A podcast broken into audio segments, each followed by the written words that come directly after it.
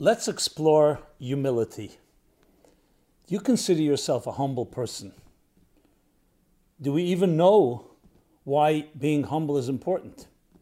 Even better question what is humility? It's used very often, but also very misunderstood. Many of us confuse humility with low self esteem, with being passive, with overlooking things, which of course at times is important. But is that really humility? Is humility a strength or a weakness? So please join me in week five of this series, Seven Weeks to a Better You. We explore, evaluate, and understand how to actualize the powerful attribute of humility within our psyches, within our souls, within our emotions.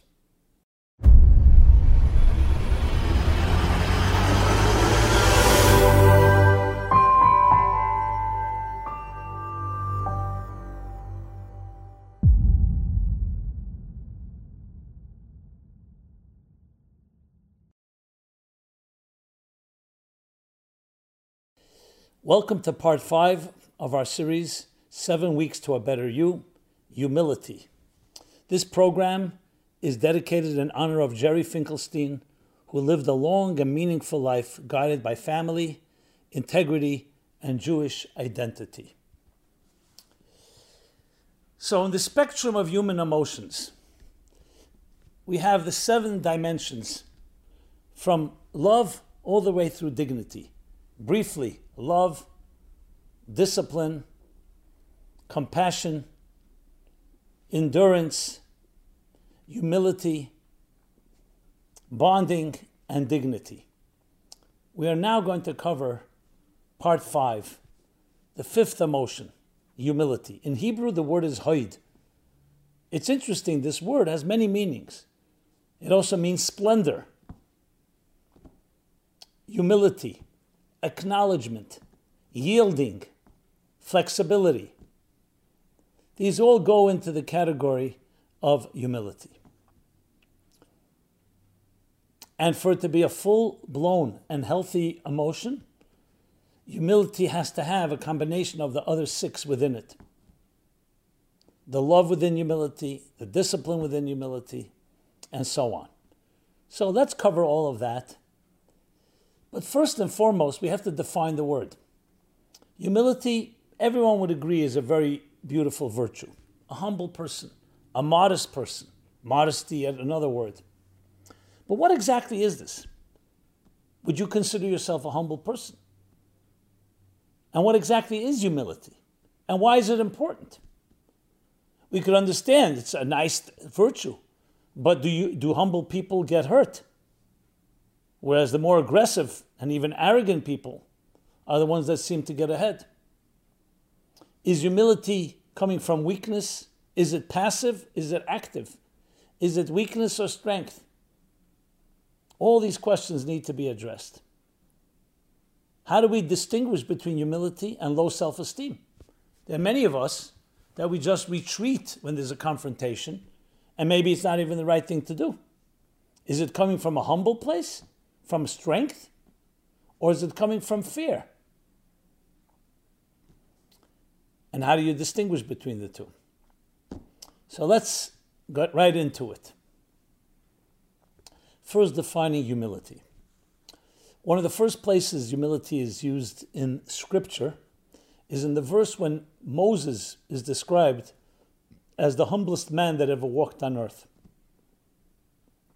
Now, Moses was the great Moses, was the man chosen by God to take the people out of Egypt, to lead them, the first quintessential leader, the one that received the mandate of the Torah at Sinai, and everything that Moses represents the prophet Moses, the spiritual mentor, the leader, the scholar, the teacher.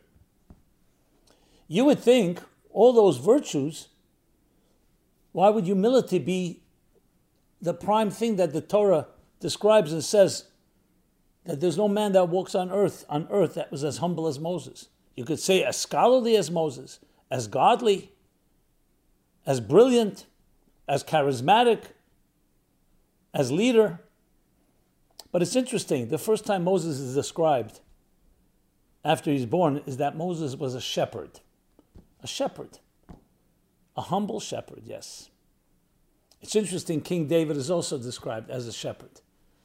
And the sages explain why. It's a beautiful story. That Moses, when he was tending to the sheep of his future father in law, Jethro, Yisro, so there were many sheep in the flock, and Moses, Moses noticed that one of them wandered away. That alone is a sensitivity. Out of thousands of sheep, he noticed one sheep. And he went to seek it out. Where's that sheep? And he found that the sheep had wandered quite a distance to a brook of water, drinking. And Moses realized that this sheep was thirsty. And what he did was he let the sheep continue drinking, then he carried back the sheep on his shoulder to the flock. So the Medrash concludes, the Medrash, this, uh, this, that the story that when God saw that, he said, a man could be so sensitive to one sheep and nobody's watching. Could have easily ignored it or not even recognized that the sheep is thirsty.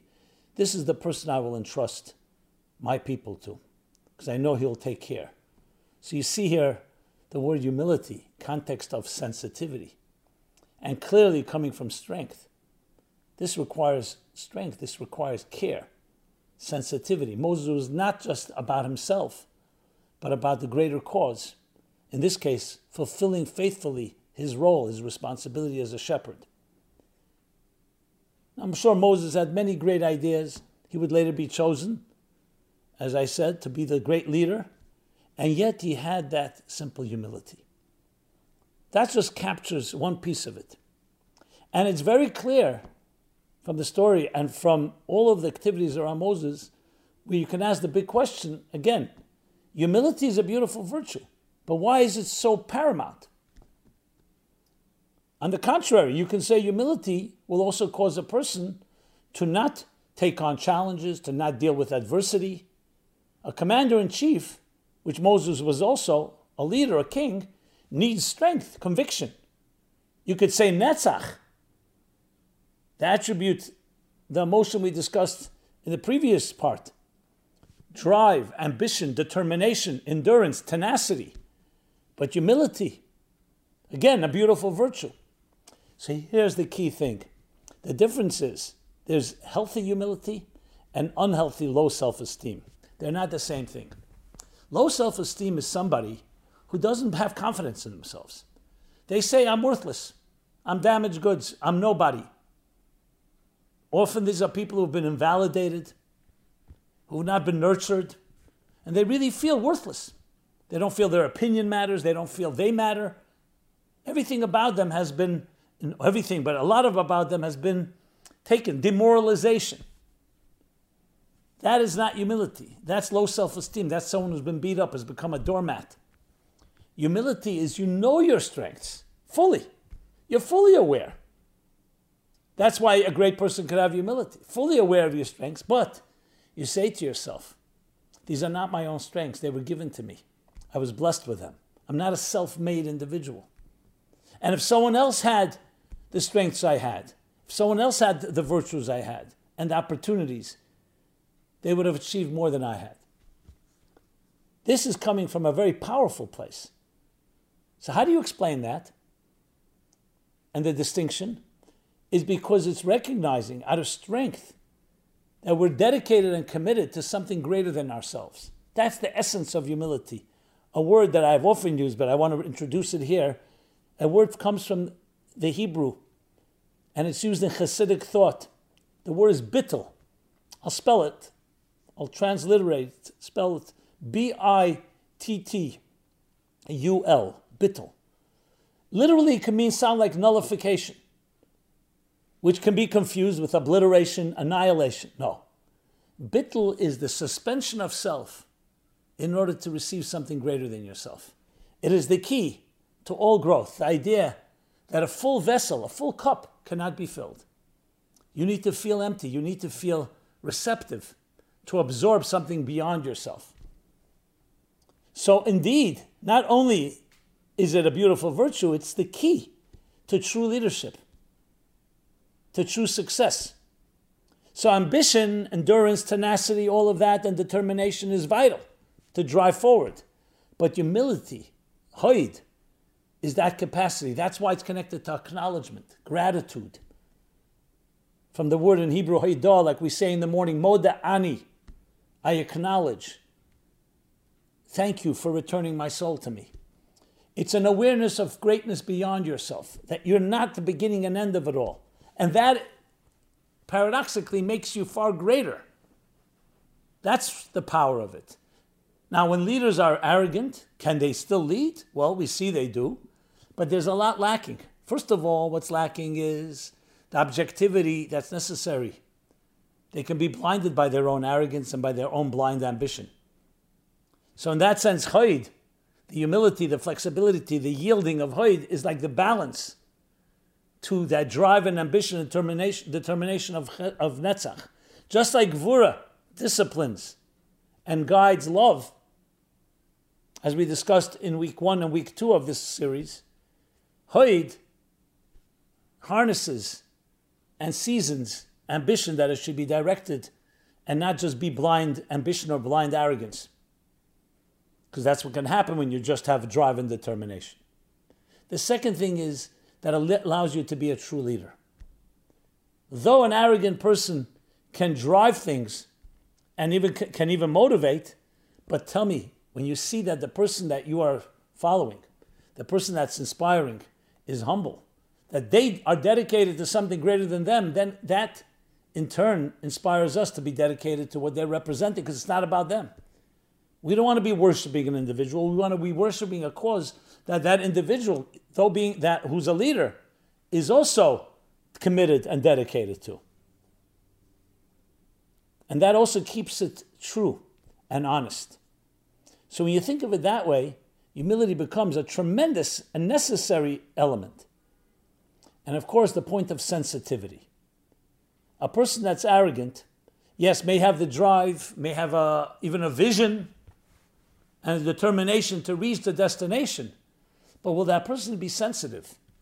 Will they inspire with sensitivity or fear? Sensitivity, that the hallmark of what Moses demonstrated when he came to gather and find that lost sheep searching for a drink. The sensitivity, the care. So all this goes under the rubric of hoid, of humility. But there's much more. There's much more. Interesting story. In the Talmud, it talks about the classic argument between the two great sages, Shammai and Hillel. They were two colleagues. Shammai generally leaned to be more severe in his rulings, and Hillel was more lenient. So he was, and they disagreed about different matters. Now, they both were coming from a good place. It wasn't about good and bad. They both are legitimate authorities and great authorities. So during a long period of their lives, the students of Shammai followed the rulings of Shammai when they dealt with any given question. They followed what their teacher taught them. And the students of Hillel followed his more lenient path. There are exceptions, but generally that was the, the thrust. But then it came a time where it was determined we need to have a consensus for different reasons. And ultimately, it was determined that the ruling would be like Hillel. And the Talmud gives an, a, a very interesting, you can even say strange reason, because he was the more humble one. And how do we know that? Because when he would present his arguments, he would first present his colleague's argument, his adversary's argument, which was opposite of his own, and present it well, not dismissing it, not minimizing it. And then he would present his own argument. In other words, he preceded his the argument that was not his. Beautiful virtue, humility. But when it comes to a ruling, you're talking about a constitutional ruling, a halacha, of a matter of law, it would seem that the one we would follow would be the one that greater scholarship, better proofs, more solid arguments, as it is in any court of law. Since when do we look at the lawyers presenting a case based on their humility? So humility is a beautiful virtue. Give them an award.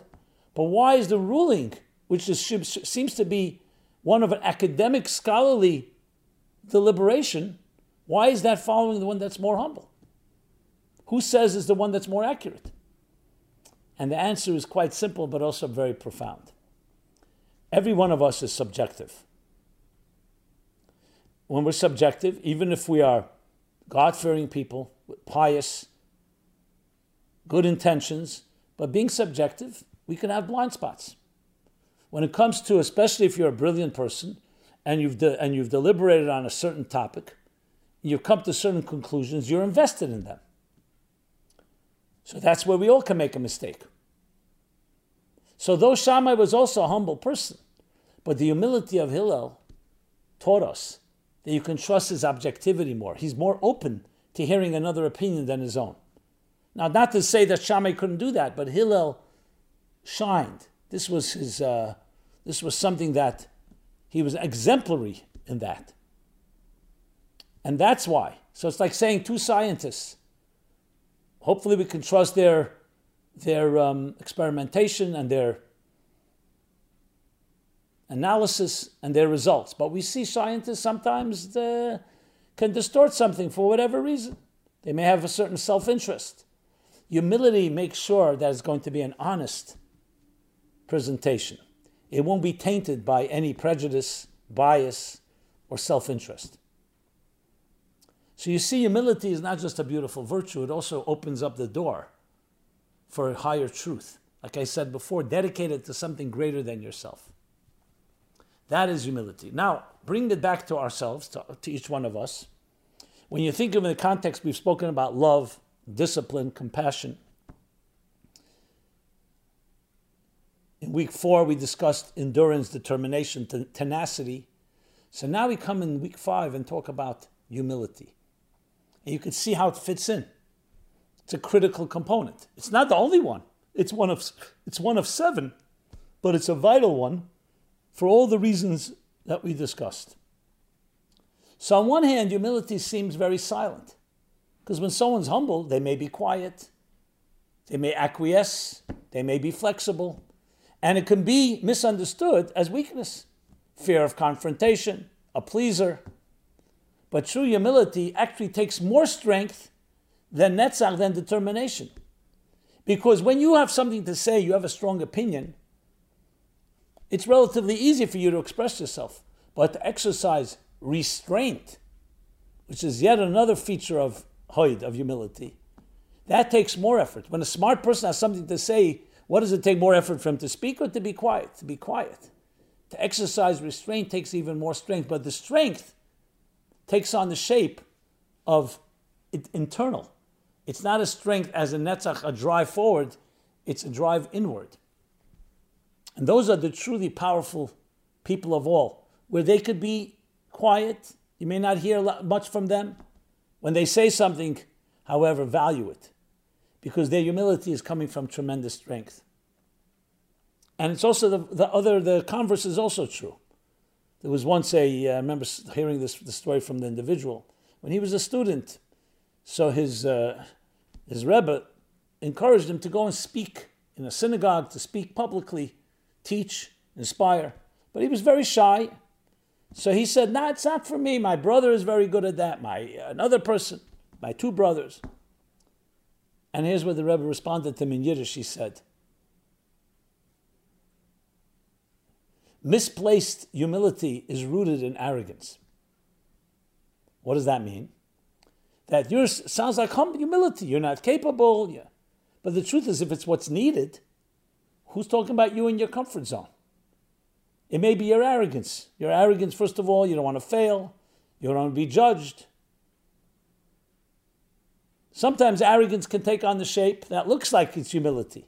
But in truth, it's another just form of arrogance. When someone says, I'm worthless, I'm nobody, that's also arrogant. How do you, why are you so sure you're nobody? Birth is God saying you matter. You are somebody. On the other hand, there's the arrogance where I'm somebody and uh, uh, me and nothing else, me, me, me. So humility doesn't always mean withdrawing. Humility doesn't always mean remaining quiet. Sometimes it means that you speak up. So it all depends case by case. The point is that it's not being driven by you and your ego, it's driven by what is right. If what is right is necessary right now for you to speak, you speak. If what is right is necessary for you to be have exercise restraint and be quiet, you're quiet. The cause is always greater than the, than the individual. Suspending yourself for a higher truth, which is the key to all real growth, healthy growth. And when you don't have it, then as great as you are, whatever you have will be an extension of yourself with your prejudice and biases and so on. So now that we've established what it is, let's now look at ourselves. So if you, if you have a journal or you're marking down on a paper, so take the column, the one that we're dealing with, the fifth column now, called humility, and mark 1 to 10. Where would you categorize yourself? How humble are you? And to be more specific, not just how humble you are, the humility we're talking about, humility that's coming from strength, not how lowly you think of yourself or how low your self esteem is, but really how humble you are in strength. Now, some, of, some may say, I never really thought of it that way. I always confused the two. So now's the time to start thinking about it and evaluating it. What's the purpose of the evaluation? It's exactly like it is with physical exercise. The purpose of the evaluation is not just to evaluate, is to recognize, okay, I maybe have a deficiency in calcium, so I need to supplement that. i am missing some vitamin C, so I need to include that. My muscle needs is a little weak, I need to exercise it. So looking at humility as we look at all the other emotions is about evaluating where does it stand and what can I do to make it grow. Remember, awareness is half the cure of any problem. Just being aware is already going to make it grow. You start recognizing, you know what, today, yesterday, did you behave in a humble way? Did you exercise humility? Ask yourself these questions. Are there instances where it was the opposite was true? Then you make a determination that tomorrow I'm going to deliberately make an effort to be more, more humble with my spouse, with my children, with my co workers, with strangers. You'll be surprised that when you make that determination, you make that resolution, how much effect that can have on you. Because so much of what we do is reflexive, it's impulsive. We do things routine, pattern, we don't think twice. So, just the mere fact, the mere exercise of deliberating, of thinking, of introspection, soul searching, evaluating, examining, is already a major part of the process. The awareness. How many things we do when we're not aware. So in that list, mark, yes, I did behave in ways that were not so humble. You can even uh, delineate, doesn't have to be in great in, in, in graphic detail. But at least be aware and then make the exerted effort and the focused effort to correct that. I'm going to be in a situation where I may react one way, and I'm going to take the humble path. But a humble humility out of strength, not out of weakness. Now let's focus a moment on the weakness. If indeed it's a low self esteem, mark that down as well, because that's something you need to work on. So it's not really a hoid exercise, because hoid and humility is about healthy humility, but it's something that needs to be discussed perhaps in the week, the seventh week of Malchut, dignity, which we'll also talk about here as we talk about the different elements within humility. So it's evaluating in order to be able to improve, in order to be able to tame, to gauge, and regulate where you are in this. If it's an area where you're very strong, so by all means, make it even stronger. If it's an area you're weak, begin to build it up. And it's interesting when you contrast it with the Netzach, the determination, the ambition, the tenacity, the fortitude, the conviction we spoke about, then you start realizing how they both really balance each other. You need both. Which leads me into the next part of this discussion, and that is the seven elements that Hoid should be comprised of. For it to be a healthy emotion, we needs to have all other seven within them, including the hoid within hoid. That makes it seven. The six and the one that it itself within itself, which we'll discuss. So let's start with the first, the love within humility. Humility that does not have love is lacking something dramatic. As I mentioned, it can be demoralizing. It could be just doing something without that the, the feelings of love. So a humility must have love. A loving form of humility. When you love somebody, you'll be humble. But when you're humble, you'll also love. And if the love is not expressed, something is lacking. So ask yourself, as we continue in this journal, ask yourself, how is the love within my humility? And it's easy to de- recognize that. See how it affects you and your loved ones. If the humility is bringing out more love within you, then you know you're in the right direct, going the right direction. If it doesn't, then you have to ask yourself why. Humility seems to be cultivate closeness, being able to understand and be sensitive to another. So that's the love within humility. The second is the other side of it. Humility needs to be checked and disciplined. What does that mean? You have to look at what's driving this humility. You have to evaluate it. Is it driven by strength or by weakness? Is the humility itself one that's coming with a certain strength and commitment in that sense? So evaluating is discipline. Is it maybe there are situations where humility is not the way. Like I said earlier, misguided humility can be the root, rooted in arrogance. Are you saying that in the name of humility, for instance, you shouldn't go and volunteer and help some people? Or you shouldn't go speak to someone? Maybe that's misplaced. And that's what the Gevura does, the discipline, the questions that we ask to make sure the humility is being used and directed in the right place. Or the other way around. Maybe it's an area where you need more humility and you're, you're not exercising enough restraint. So that's the second component. The third component is compassion. There's a custom that before you go to pray, give some charity, show compassion. Humility has to make us more compassionate,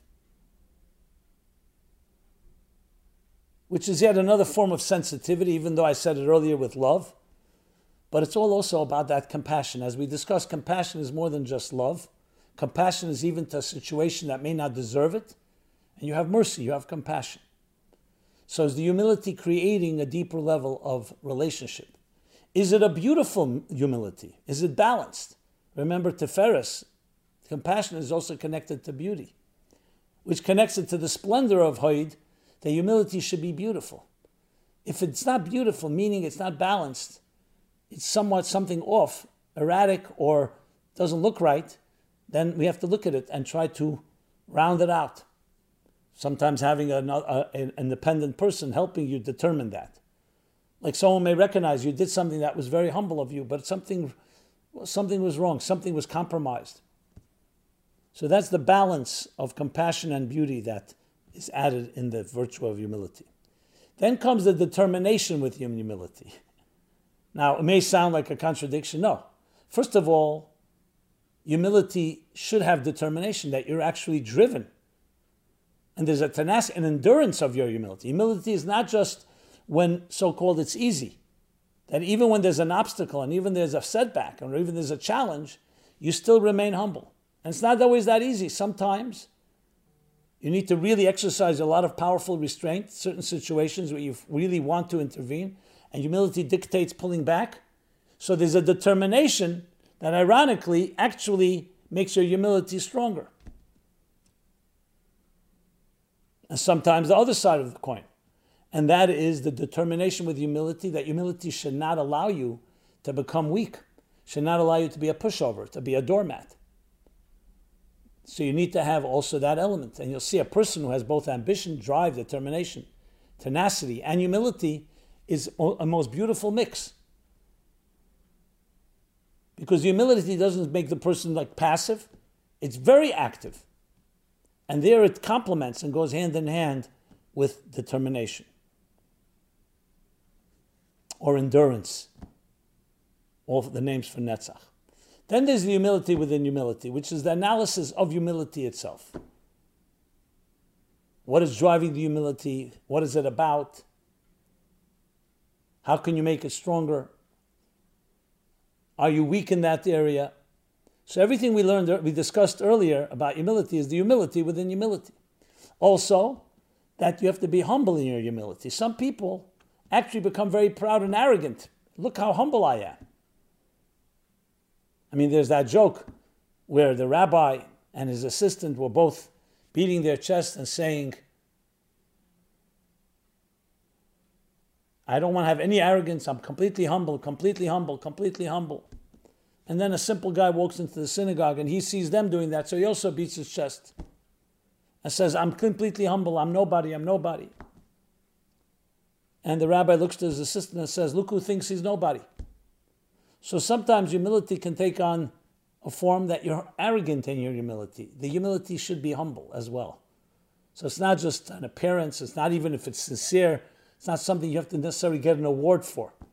Like the humble guy says that they asked the humblest person should come up front. So one guy rushed up front, the other guy came right after him and said, So you came second? That means you're not so humble? He says, No, he just pushed himself in front of me. If, I, if he hadn't, I would have been first. That's not exactly the ultimate of humility. Then comes step six, part six, and that's the bonding. Humility should be part of, should lead and be part of bonding. It could also, for some people, humility is a very lonely, isolated, isolating experience. I'm humble, but my partner doesn't really understand or they're not in it with me. Humility should lead to bonding. It should be part of a full relationship. Sometimes, so let's say humility in the concept of yielding. You have a disagreement with your spouse or with someone else that you love or care about.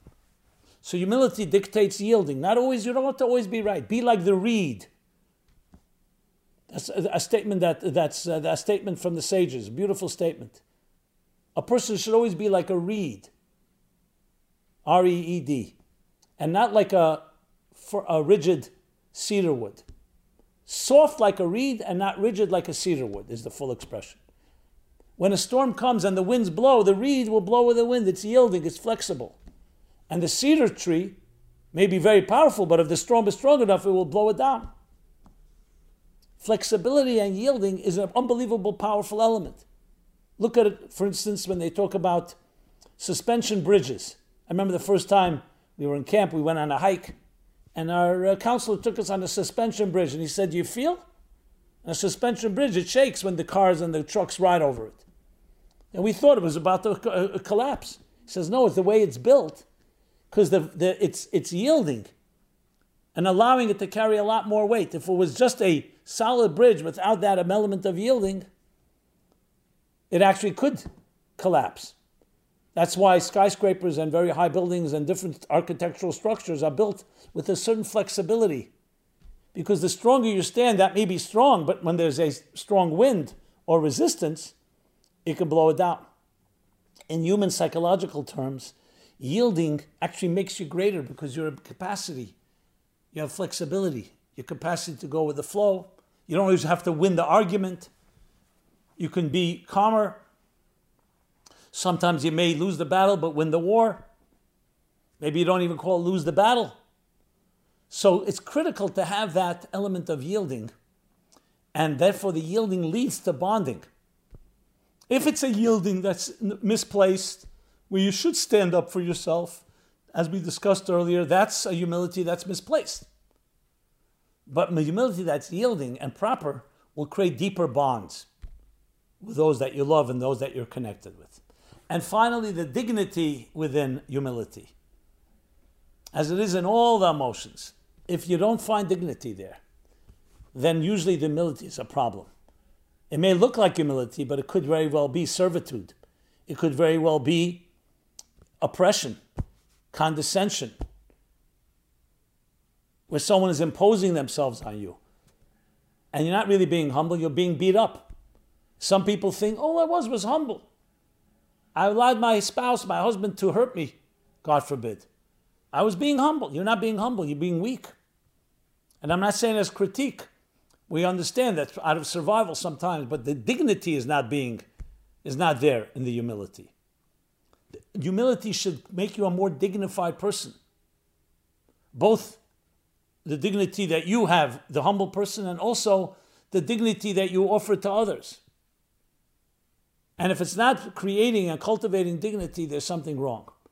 So the malchus within Hoid, which is the dignity, the sovereignty, the, the majesty, the kingship within humility, that actually humility makes you a greater, more dignified person, not a weaker person. So when you take it all into account, all seven, within the humility, we have a full blown, beautiful virtue. And all of them should be a column in your journal where you ask these questions about the love within humility, the discipline, restraint, the compassion and beauty and balance, the endurance within it, within humility, the humility within humility, the bonding and the dignity. And each one asks that question is it leading to dignity? Is it leading to bonding? And that, in turn, allows you to do an exercise that strengthens that particular feature.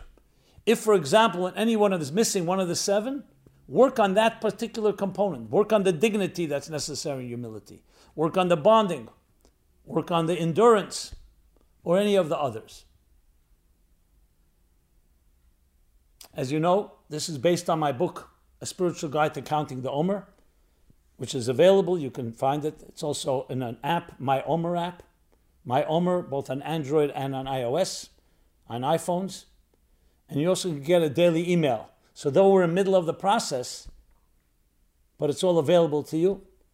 So this has been part five of this new series, Seven Weeks to a Better You.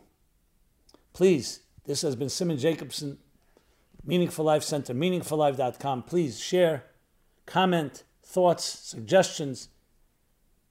Love to hear from you. Be well, be modest and humble, and open yourself up to the greatest horizons. Please join me in the next part, which will cover bonding in part six of this series Seven Weeks to a Better You.